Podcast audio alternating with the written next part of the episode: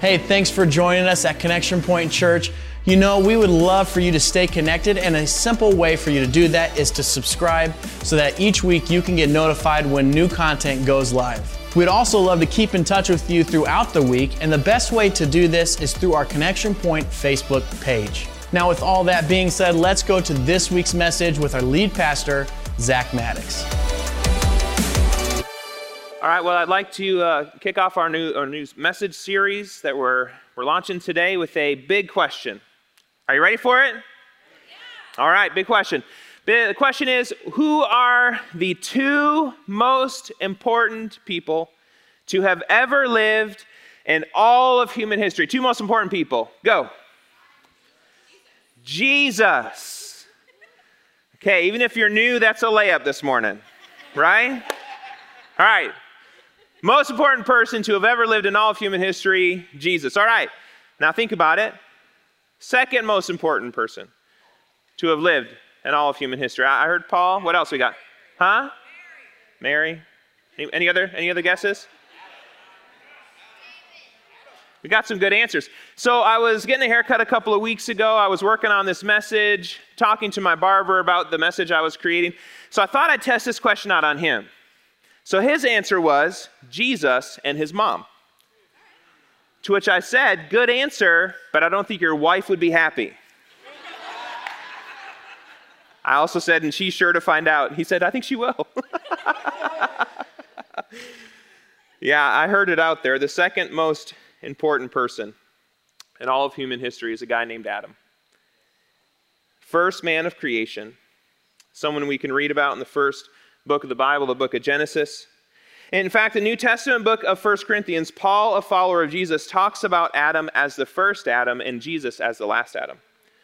So, Jesus, our Savior, but without Adam, we're not here, right? That's why he's the second most important person. And what we're going to discover today is that we all belong to one of two categories. Either we are in Adam or we are in Christ. Everyone in the world belongs into one of those two categories. That's it. Either we are living under the effects of what Adam and Eve did in the Garden of Eden, or we're living as a part of our new creation in Christ. We're one or the other. And so, as we kick off our new series today from the New Testament book of Ephesians, we're seeking to answer the question Who are you? Who are you? That is the most important question you can answer in all of life. So we're going to seek to answer that question of, of which group do you belong? Are you in Adam or are you in Christ? So if you have your Bibles, hey, I hope you have your Bible with you today. Uh, we say that because we want you in God's Word, and not just today, but every day. Uh, if you don't have a Bible with you today, there's going to be a Bible underneath the chair in front of you. You're welcome to use that today. Uh, you're welcome to take it home with you. If you don't have a Bible at home, feel free to take that one. Uh, but I'm going to invite you to stand for the reading of God's Word. We're going to the New Testament book of Ephesians today. If you're new to the Bible, the front part is Old Testament, Old Covenant. Later on, we get New Testament, New Covenant. So we're in the New Testament part of the book. Matthew, Mark, keep going. Luke, spent three years there. You should know where that one is, right? John, Acts, Romans, 1st and 2nd Corinthians, keep going. Galatians, then Ephesians. So that's where we're going today. If you got to Philippians or Colossians, you went too far. So we're going to be in Ephesians chapter 1, and we are just covering one verse today. Ephesians chapter 1, verse 1. And no, that doesn't mean it's a five minute message today. verse 1 Paul, an apostle of Christ Jesus by the will of God, to the saints who are in Ephesus and are faithful in Christ Jesus. They are in Christ Jesus. That's so important. That's what we want to spend our time on today. These are the very words of God. You may be seated this morning. So, who am I? It's a question that seems to get asked by many. I would imagine we've all asked that question at some point or another. We, we actually wind up not asking that question just once, but oftentimes throughout life. And there's a reason for that because we have a condition, we are continually forgetting who we are in Christ. And we're filling that void by placing our identity in pretty much anything else that we can. How we see ourselves, that's our identity. So, as we talk about identity, it's how we see ourselves. It's what our culture would say is self uh, image or self esteem. And as a pastor, I'm convinced having a correct view on who you are can change everything in your life. It really can. Having counseled people dealing with alcoholism, pride, depression, anger, sexual perversion, bitterness, and, and all kinds of things, what I have found is behind most of our struggles in life, it all relates to the issue of our identity. Most of it does. The world's fundamental problem is we don't understand who we are. Children of God, made in His image. And so we wind up defining ourselves by all kinds of things. We need to understand this morning that we are not what has been done to us, but instead we are what Jesus has done for us. This is so important this morning. You need to understand you are not what has been done to you. Instead, you are what Jesus has done for you. That's what's important today. What we do does not determine who we are. Instead, who we are in Christ should determine what we do. It's kind of the opposite of what we think. So let's go ahead this morning and start by answering the question Who am I? Who are you? How would you answer the question, I am, and then fill in the blank? How would you answer it? I'm rich. I'm poor. I'm young. I'm advanced in years. I'm a good student. I'm not a good student. I'm loved. I'm hated. I'm single. I'm married. I'm divorced. I'm successful. I'm a failure. I'm hopeful. I'm hopeless. Who are you? How do you see yourself? These are important questions because when you know who you are, then you know what to do. If you don't know who you are, life is chaotic, hopelessness can set in, and your ability to endure in life, it decreases. So, we're going to actually spend until the beginning of February working through the book of Ephesians, answering this question Who are you? It's kind of a nice thread through the entire book. And this is so important because if you don't know who you are, you'll wind up influenced by all kinds of things. All kinds of things. Because others are happy to answer this question for you. In fact, it started when you were little. Were you firstborn? The middle child? Are you the baby? Were you the funny kid? The chubby kid? The athletic kid? The nerdy kid? Who were you? What names did other give you? What, what nicknames did others give you? So when I was growing up in, in an elementary school, uh, so my name, Zach or Zachary, was not very common. It's kind of interesting, though, that you guys have two pastors. So children's pastor, Pastor Zach Rainey and a lead pastor. So, but that name wasn't very common kind of in my age bracket. Now it has been, you know, increasingly more and more common. But at the time that I was growing up, it wasn't. In fact, we were living in a smaller town in North Dakota, and I was the only Zach in the whole town. Now, North Dakota, small town, but still, the only Zach in the whole town. And unfortunately, when I was in elementary school, they came out with this commercial about Zach, the Lego maniac. So, what nickname do you think I got? Look it up on YouTube. There's a nice little jingle. I'm not going to sing it for you this morning, mostly because I don't want you to repeat it later. I like Legos, but I wasn't looking for a nickname out of it. What did your parents call you as a kid? What did your friends call you? How did they see you? And how did you see yourself as a child? And then what happens as you move beyond your, your childhood years, you get into your teen years, and identity becomes a little bit more complicated.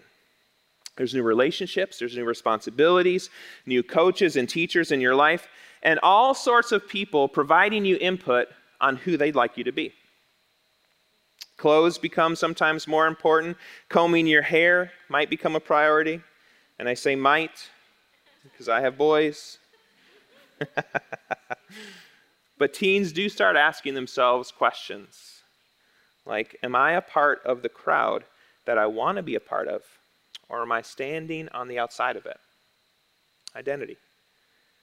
And people hit college years, and, and many feel like it's an opportunity now to reinvent themselves. They go away from family, from friends, maybe from their church and community, and the impression is, well, I kind of maybe get a fresh start now.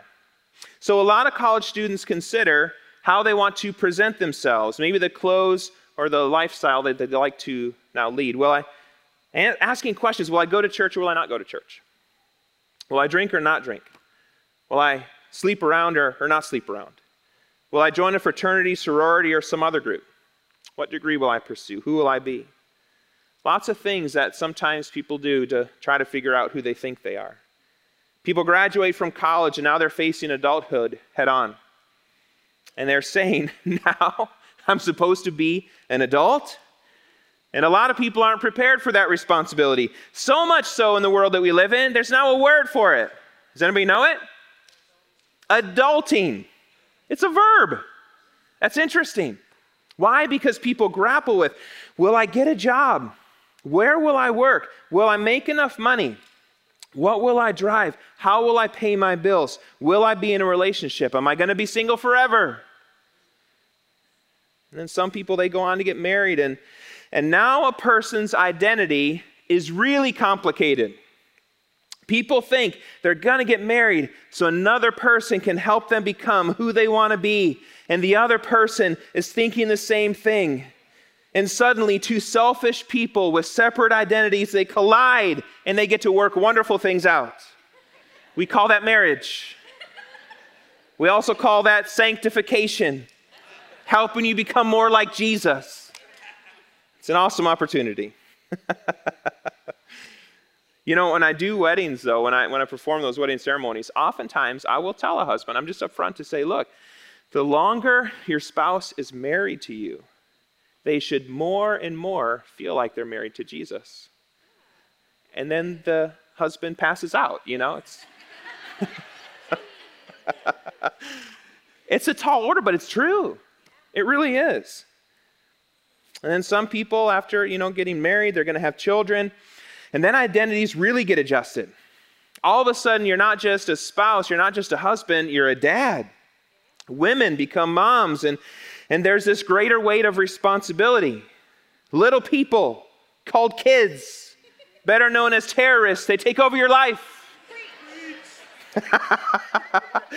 they determine when you eat, when you go to the bathroom, when you sleep. They determine how money is spent how vacations are planned, how life is organized. Hobbies, friendships, free time, they're all adjusted. And all of these things that previously defined your life before kids, who you were and what you were doing, now it's kind of gone. They're altered or affected in some way. Yet at the same time, it's awesome to be a dad, you know? So let me say that. They're fun terrorists.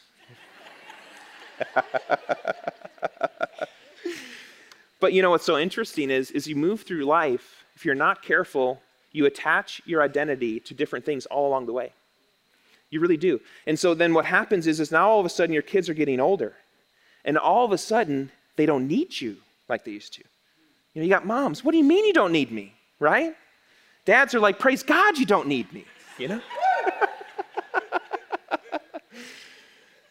But what happens is they move away from home, and now your identity is altered again. Who am I? You start asking again. All of a sudden, you like, your kids are gone, and you realize you have a spouse again. You're like, Who are you? And wives look across the table and are like, What happened to your hair?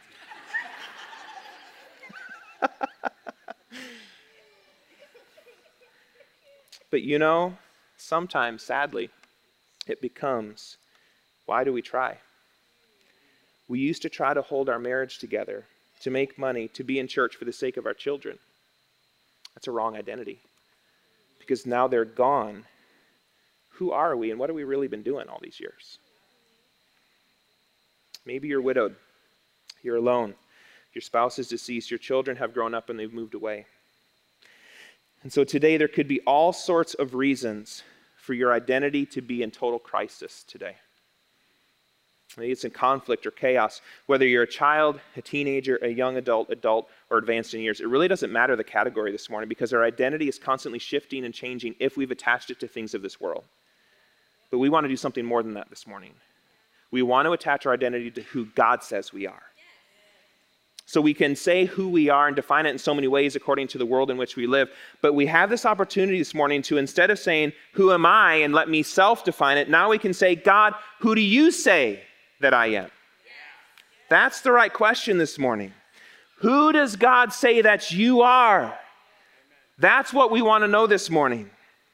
And so, to answer that question, we actually need to go all the way back to creation. And here's what we find in the first book of the Bible, in the book of Genesis. This is where we get our identity, it's the beginning of it. Genesis chapter 1. Then God said, Let us. And so there's this allusion to the Trinity right at the start God the Father, God the Son, God the Holy Spirit. He says, Let us make man, that's men and women, in our image, after our likeness. That is identity language. Who are you? God said, I've made you in my image, in my likeness. That's who you are. That's powerful language.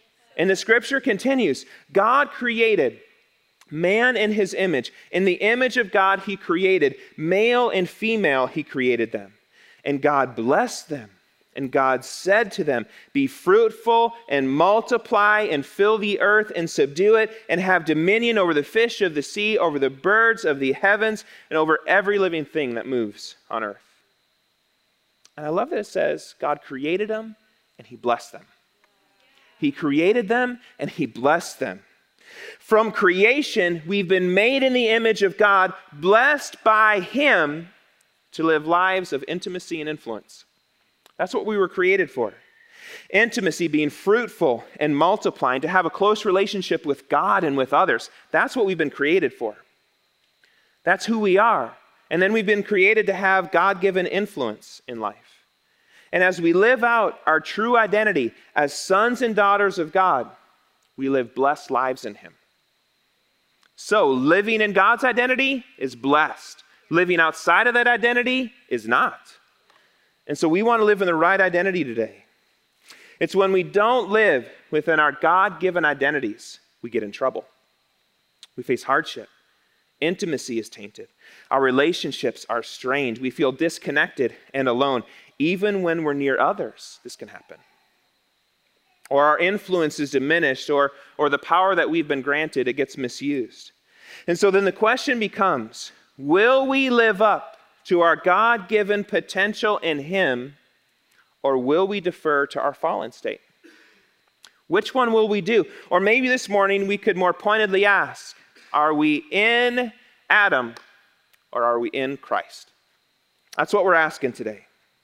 And maybe you're wondering what I mean by that statement. And really, it goes back now to, to Genesis chapter 3. We find in Genesis chapter 1 who God says we are, but then we move ahead to Genesis chapter 3, where we find who Satan thinks God is and who he thinks we are. So, up front, I want to tell you that we believe there's a devil and we believe there are demons. If you don't believe there's a devil and demons, you're going to have a hard time explaining the world. You'll find it impossible to explain all the evil, injustice, lies, abuse, and darkness that exists in our world today without having something behind it who's harming people and that something behind it is a someone, it's Satan. It is. So, to be clear, Satan, though, he's not a God. Praise God. He's a created being under God who rebelled against God. Satan was an angel who, according to Scripture, was dissatisfied with his identity, which tells me we need to be careful if we get dissatisfied with our own identities, right? In God, bad things happen. Satan's identity was under God for service of God, because angels are messengers of God and ministers of God. And, and scripture tells us Satan was an angel who became proud in his heart. He didn't want to be under God, he wanted to be alongside God or over God. He didn't want to obey God, he wanted to do whatever he wanted to do. Satan wanted a new identity, so he rebelled. And his work on the world is first recorded in Genesis chapter 3 with our first parents, Adam and Eve. Scripture repeatedly tells us that Satan is a liar, deceiver, and a killer. That's who Satan is, that's his identity. And let's see what he says in Genesis, verse 1. Now the serpent, so a serpent is a symbol for Satan. We see this in other passages of the Bible. it says, Now the serpent was more crafty than any other beast of the field that the Lord God had made. He said to the woman, Did God actually say? Did God actually say? The first thing Satan does is question the authority of the Word of God. That's the first thing he does. And this deception continues today. Satan is always going to call into question the authority of God's Word in our lives. That's what he does. Just as Satan came to our first parents, he's going to come to you and to me. And whatever destruction he's intended for our lives. So let me be clear Satan intends destruction. That's what he intends. It begins with him trying to erode our confidence in the truthfulness and helpfulness of the Word of God. That's the first thing he does. So if you have encountered that, it's because Satan is behind it. And this can take a lot of different forms. Sometimes you'll read authors who erode your confidence in the scriptures. You might have a teacher or professor, a parent or family member or a friend who tries to influence you in negative ways, encouraging you to disregard the Word of God. That's how Satan starts. And it really doesn't matter the source, just know that Satan is the one behind it. He's been doing it since the dawn of time. It's not new. So Satan continues his conversation with Adam and Eve. He says, Did God actually say, You shall not eat of any tree in the garden? And the woman said to the serpent, We may eat of the fruit of the trees in the garden. But God said, You shall not eat of the fruit of the tree that's in the midst of the garden, neither shall you touch it, lest you die. But the serpent said to the woman, you will not surely die. For God knows that when you eat of it, your eyes will be opened, and you will be like God. That's identity language. You will be like God, knowing good and evil. So Satan shows up and says, Adam and Eve, I have a way for you to be like God or to be God yourself. That's really what he's wanting to import. You see the temptation of pride there? What did God already say back in Genesis chapter 1? I want you to compare these two things. I think we kind of miss this gap. Let us make them in our image and likeness. So Satan says, Here's a way for you to be like God, but God says, I already made you like me. He already did it. And so then it's interesting as I look at this passage to realize we don't know the span of time between when God speaks this over Adam and Eve and to when Satan comes and tempts them. But it was long enough for them to forget who they were. They were already made in the image of God, already made in his likeness. And when we forget our identity in God, things don't go well. It didn't go well for Adam and Eve, and it doesn't go well for us today. The time between them receiving their identity in God and Satan coming to tempt them was long enough for them to doubt that they could be given their identity instead of them having to achieve their identity. So let me tell you something this morning. Our identity in life, it cannot be achieved, it has to be received. It cannot be achieved, it can only be received. And it can't be received from anyone but our Creator. No one. I know I've shared before that we regularly tell our kids, we ask them this question Who are you? Haley, so this is our daughter, she knows the answer child of God. We need to be firm in our identities this morning. So, you get to be my kids this morning. Everybody stand up. We need to do some identity statements today. So, if I ask the question, Who are you? you need to declare, I am a child of God. So, who are you? And I want to take that one step further Because in Scripture it says, the same Spirit that raised Jesus from the dead lives in you. So, when I ask, Who are you? can say, I'm a child of God in whom the Spirit of God dwells. That's powerful. So, who are you?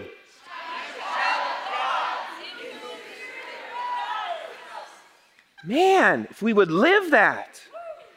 And I'm going to add one more part. So there's three parts. I'm a child of God in whom the Spirit of God dwells. And my kids know the second question it's where do you live? And she knows the answer is in His unshakable kingdom. So that when pandemics come, we're not afraid. So that when illness attacks our bodies, we don't fear because we live in his unshakable kingdom. So when I say, Who are you? it's I am a child of God in whom the Spirit of God dwells, and I live in his unshakable kingdom. So who are you?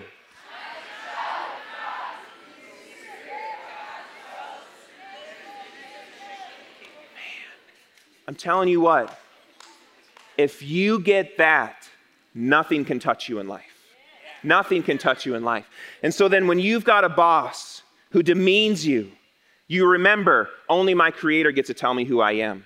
You walk out of that not shaken because you understand no matter what, you've got a parent who's been speaking negative things over your life for a lifetime, and you realize that is not who I am. Only my creator gets to determine who I am. So, no matter who is trying to speak over your life or the circumstances that come in the way, you know I'm a child of God in whom the Spirit of God dwells, and I live in His unshakable kingdom, and nothing can stop that. I invite you back to be seated again.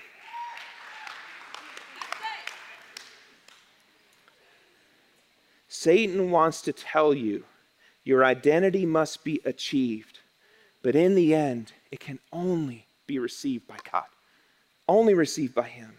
So here's the truth God made us in His likeness. This is our true identity. But Satan and people influenced by Him that boss that wants to demean you, that parent who wants to speak negative things over your life, they lie to us about who we are in order to fulfill their plans. And here's the lie that we will be like God if we'll base our identity upon someone or something else other than God and His grace. That's the lie. Adam and Eve fell for it rather than simply believing they all, were already like God because God made them in his likeness. Our first parents disbelieved God.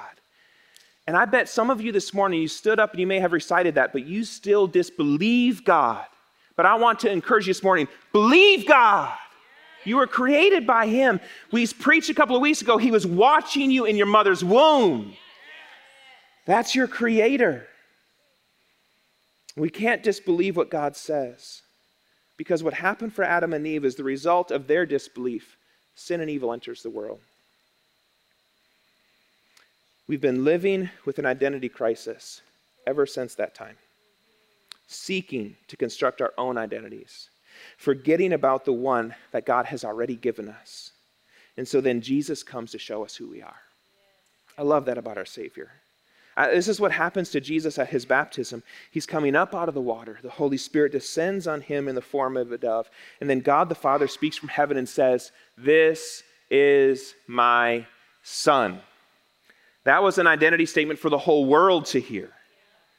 And one of the reasons Jesus was able to resist temptation, listen to this this morning. The reason he was able to resist temptation, to overcome frustration, and then to endure suffering because he kept coming back to who he was a son of God, a son of the living God. He could go through all of life with that one firm identity. This is so important for us this morning because to be a follower of Jesus is not to live a life that's pain or suffering free. We won't in this world. Jesus said it. He was honest. He's an honest Savior. We won't live a life that's pain or suffering free. But if our identity is in Christ, we can be pain and suffering proof. That's the truth. We won't be pain and suffering free, but we can be pain and suffering proof. But the important thing is, we have to be in Christ. We have to be in Christ. No matter how you would label yourself as black or white, as healthy or sickly, as Republican or Democrat, as wealthy or poor, it doesn't really matter because the fact is there's really only two categories for human beings Either you are in Adam or you are in Christ. You are in Adam or you're in Christ. This is how God sees all of humans and all of human history. And this is incredibly important because our identities and our eternal destinies hang in the balance of whether we are in Adam or we are in Christ. Because we are born into Adam as sinners. And then we have this incredible opportunity to be born again in Christ. Here's how Paul sees this in 1 Corinthians chapter 15. For as by a man came death, that's Adam. By a man has come also the resurrection of the dead, that's Jesus. For as in Adam all die, so also in Christ all should be made alive. So we are all born in Adam. We all inherit from him an evil nature. We all inherit from him separation from God. And so we must be born again. We might be physically alive, but we're spiritually dead in God. So we need to be made spiritually alive in God, born again in Christ. All of us. And this becomes the foundation of our identity. Scripture speaks of believers being in Christ, in Him, in the beloved 216 times. You know how many times it says we're Christians? Like three. Three. So if it says in Christ 216 times, how much more important is that identity than anything else? It's that identity that matters. And anything that's repeated 216 times, number one, it's important. Number two, it means we must forget. And so we've got to be told over and over and over again who we are in Christ. So, what does it mean that we're in Christ? We've talked about the statement, but what does it mean that we're in Christ? We need to understand that. Number one, it means Jesus took our place. Jesus took our place at the cross. Jesus traded places with us. Being in Christ means we are in Christ's position and he is in ours. He suffered and died so that we might be blessed and live. We are loved as Christ is loved by the Father. Being in that position, isn't that incredible? We are embraced and adored as Christ is embraced and adored by God the Father. When we live in this identity in Christ, we are freed from shame and condemnation because we all know that evil was taken care of by Christ on the cross, and we're in Him. To be in Christ means that Christ took our place. And to be in Christ means He is the one who sustains us and makes our life meaningful. Being in Christ means He was in our position, we're in His, but it also means that He sustains us and makes our life meaningful. Before Paul writes about being in Christ, Jesus first talks about it. So that's not original to Paul, Jesus said it. And then Paul runs with it because he realized the power of it. He talks about it in John chapter 15. Jesus, in his final meal with the disciples, he shares with his closest followers I am the vine, you are the branches. Whoever abides in me, I in him. He it is that bears much fruit. For apart from me, you can do nothing. We are the branches. Jesus is the trunk. That's what he's saying. We are in Jesus, the one who makes our life meaningful and fruitful. But what's so important to understand is we are the branches and not the trunk. We are not the essential ones who others cannot live without. Sometimes we think that, right? I don't want to break it to you as your pastor but others can live without you. But we are so glad that you're here. we are not independent unto ourselves where we can nourish and sustain our own lives. That's what that means. We are the branches, Jesus is the trunk. When you leave here today and you see a tree, remind yourself I'm the branch, Jesus is the trunk. It's a good visual daily. This language of I am the vine, you are the branches, whoever abides in me. This is language of relationship and affection. Jesus is a person, not a concept. He is alive, he's not dead. He speaks to us through Scripture and the leading of His Holy Spirit. He hears us through our prayers. Jesus wants a relationship with us, a personal and loving friendship. And as we grow in that relationship, as we abide in Him, it says, we wind up living fruitful lives. It's the promise. But without Him, we accomplish nothing, Jesus says. And I know some might say, well, I can do a lot of things. That's, that's great. But in God's sight, in the end, it's really nothing of real value without Jesus. The illusion can be we're accomplishing a lot of things in this world, but ultimately, eternally, when we stand before Jesus to give an account for the life that we've lived, which we all will do, everything that's not been done in Jesus for the advancement of his kingdom will amount to nothing, Jesus says. Nothing. Which means we can wind up especially in our culture, I want to say this morning, we can wind up wasting our lives. So, what Jesus is saying here, don't waste your life. Don't waste your life. And this happens, the way that we waste our lives is if we're living in Adam. But if we're living in Christ and He's living in us, our life is an overflow of Jesus working in and through us, making our lives meaningful and fruitful. In Adam or in Christ. Our call in Christ is to be faithful, and the promise of Jesus is He then makes us fruitful. We busy our lives trying to be fruitful, and Jesus says, Just abide in me, and I'll take care of that for you. I'll do it. So, what does it mean to be in Christ? It means Jesus took our place. Praise God. It also means that Jesus is the one who sustains us and he makes our life meaningful. And the last part of being in Christ, it means he is the very essence of our life. Our hopes, our future, our joys, our power are all in Christ. And when we don't live this way, we either become arrogant, trying to be the trunk, or we become discouraged, knowing ultimately we can't change our lives. We can't do everything we're supposed to do or be all that we're supposed to be. So either we become arrogant or we become discouraged. But in Christ, we can walk in great humility and grace. When we live out our identity in Christ, Suddenly, our hope is now in Him, our power is flowing from Him, and our fruitfulness is coming from Him, which gives us both incredible courage and great humility. Both of those things. You realize I can change by the grace of God with God's help. I can live a life of meaning and purpose. In Jesus, I can make an eternal difference with my life. Those are all the things you get to realize. So, are you in Adam or are you in Christ?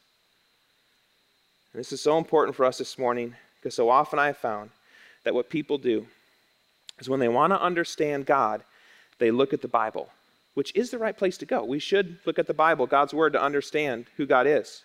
But then what happens is, is when it comes to understanding ourselves and our identity and who we are, oftentimes we'll look to social sciences, psychology, anthropology, and all these things. You know, you're the firstborn, you're the middle child, you're the youngest, so then that determines certain things about you. Are you an introvert or an extrovert? What's your personality? Are you a ENTP? Or maybe you're just a JERK. People are spelling it out right now. Where are you on the Enneagram scale? Some people are not getting it. Like, I got it. For sure, let me say this these things can have value, it can help us better know who, who God has made us to be or explain some things about us. But ultimately, none of these things define us. They don't define us. All of this stuff might tell us some things about us, but they don't reveal who we are in Christ. They don't. So, what we need to understand today is that the worst place to begin constructing our identity is in ourselves. Bad starting point. And unfortunately, that's where a lot of counseling goes. So we, we're very careful on who we recommend for counseling for that reason. We don't want to start with us, we want to start with Him. Because that's where sure identity is found. That's where true identity is found. That we look to Scripture for answers instead of everything else. The best place to start when it comes to our identity is in Christ. And so, what this means for us personally, I was thinking about even just myself personally, is we can't make our spouses and our children or anything else in our life the source of our identities. We can't. Man, I love Shelly. 21 years. You know, I joke about marriage, but I am so blessed to have had an incredible marriage for 21 years. So grateful. But I also know this if I put her in the place of God and she becomes the center around which my whole life orbits, she will wind up crushed under the weight of that. Same thing for our kids. If we make our kids our hope and we make them our little image bearers, they will be crushed under that. That's not who they are. They can't be that in our lives. Our identity has to be in Christ. So let me say this as a spouse my identity has to be in Christ so I can love and serve Shelly rightly. Yeah. Shelly and I's identities have to be in Christ so we can love and serve our kids rightly. That has to be the source for us. And that's for all of us this morning. Either we are in Adam, defining our life, our value, our dignity, and our worth in things outside of God. And that could be a lot of things our careers, our family, our possessions. And that makes us in Adam. Or we can be in Christ, where He defines our life, our values, and our hopes.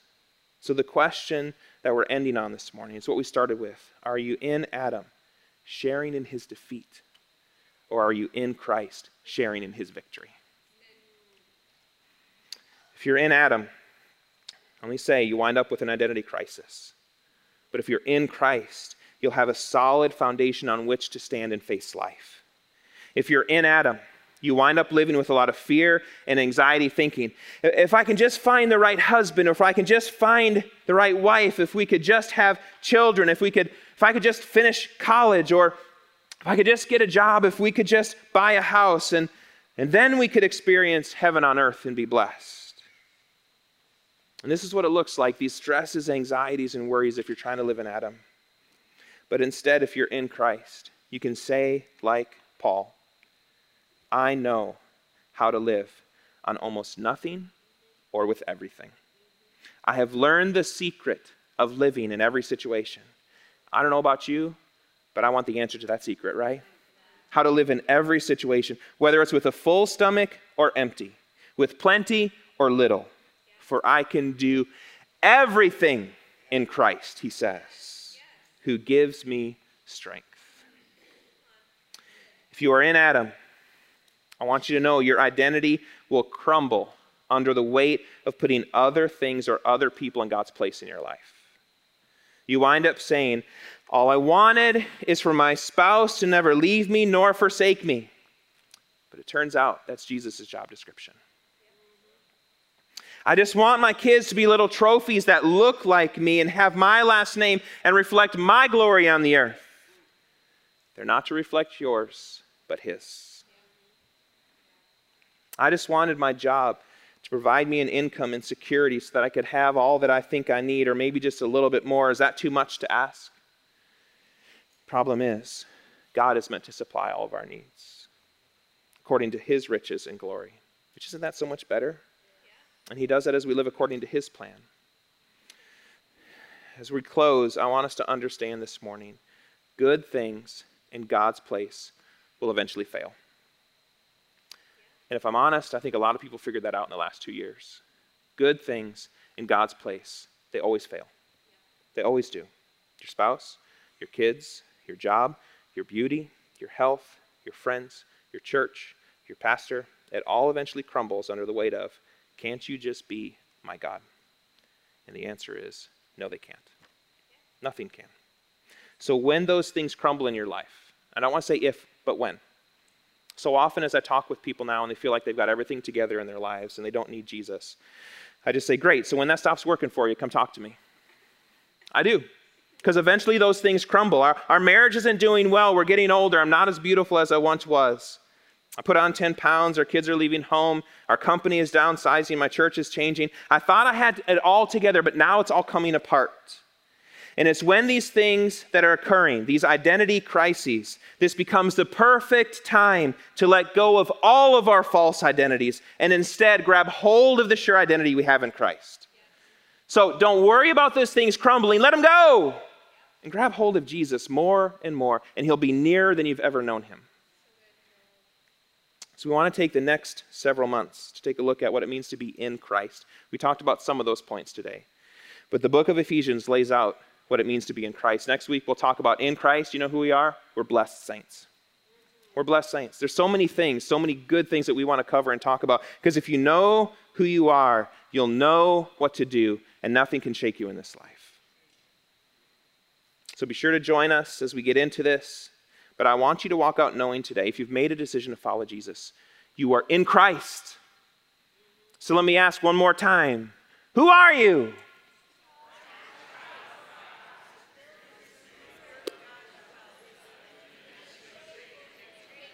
Some of you are a little bit slow, but that's all right. It's going to come. You're a child of God in whom the Spirit of God dwells, and you live in His unshakable kingdom. You can walk out with that confidence today, and that should be all that you need. I invite you to stand as we close in song this morning. But I want to ask before we close are you here today and you realize you're in Adam and not in Christ? Because that's a problem. If this message is unclear about anything, it's not unclear about that.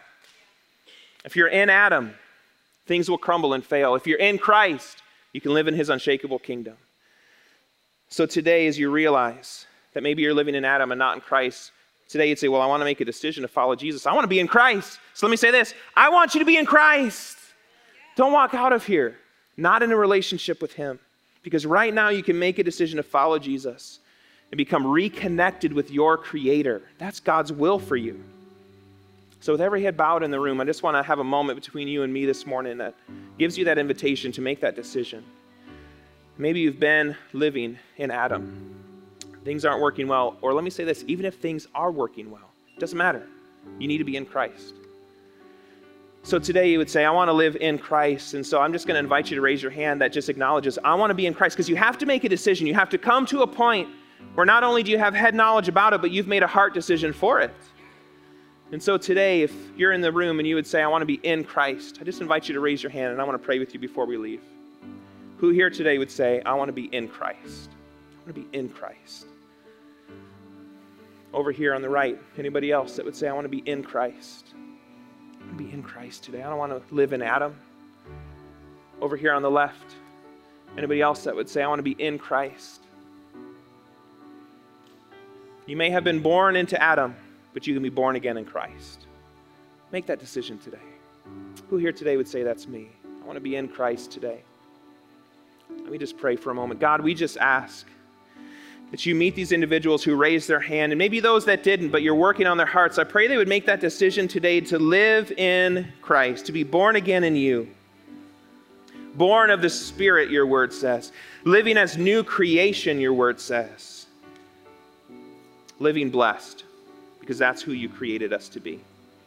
So, God, I just pray that you would firm up and strengthen the hearts of those that have made that decision today to live in you. I pray, God, that they would make that decision firmly and fully today, that they wouldn't walk away. But, Jesus, that they would live in you, make that decision, but then journey with others that would encourage them in the same. Lord, we're a church. We are a people, not a building, Lord, we're so thankful that we can gather freely in your name. We never take that for granted, but God, we just pray that you help us to be the church of people who encourages one another toward love and good works. Help us, God. so, Lord, I just pray these things that you would touch those who said yes to you today. In Jesus' name, amen. The music team's going to come and close us in song. Uh, before they do that this morning, maybe you are in Christ, but you realize it is, it is hard with all of the cultural influences we have to stay firm in that. And so maybe things have been very unsettled for you. Maybe you are today, maybe you have been in your past, or, or maybe you're even worried about some things coming up. And so the second prayer I'd like to pray this morning for you is maybe you, you just feel like, man, my life's been a bit chaotic and, and I'm just I'm struggling this morning. Well, guess what? You're in the right place. And you aren't meant to walk out of here struggling. You should walk out of here strengthened. That's what I want for you today. So, again, one more time with heads bowed, I just, a moment between me and you as your pastor, I just want to pray for you today. That if you're here today and you're living through an identity crisis, your spouse has walked away, your children have left your house, you're, you're in college and trying to create a new identity, and, and you've been having a hard time going through all of these stages, you're a teenager and you feel like you're on the outside looking in, and, and you just don't know how to really live your life and you'd say, I'm just, I, I'm facing an identity crisis. Just raise your hand and let me pray with you before we leave today. Who would say that's me? Who here today says, I'm facing an identity crisis? Yeah, hands all over the room this morning. Here in the middle, over on the left, over on the right. I'm sure a lot of us, for sure, we've all faced some of that. in all that's gone on the last couple of years. So, God, I just pray that you would strengthen people in Jesus' name. Not by any other name under heaven can we be strengthened, but in Jesus' name, I just ask that you fill and anoint your people with your spirit. We just declared that we are children of God in whom the Spirit of God dwells. And so the same Spirit that raised you from the dead, come and fill us now in Jesus' name. Strengthen your people for your purposes, Jesus. May we not face an identity crisis, but may we be sure in who we are, made in your image, in your likeness, made for good works, blessed by you in Jesus' name. So, God, strengthen your people today as we sing in Christ alone. I pray, Jesus, that we remember it truly is in you alone and nothing else. So, God, may we not just sing it, may we declare it today as we close. And we pray these things in Jesus' name. Amen.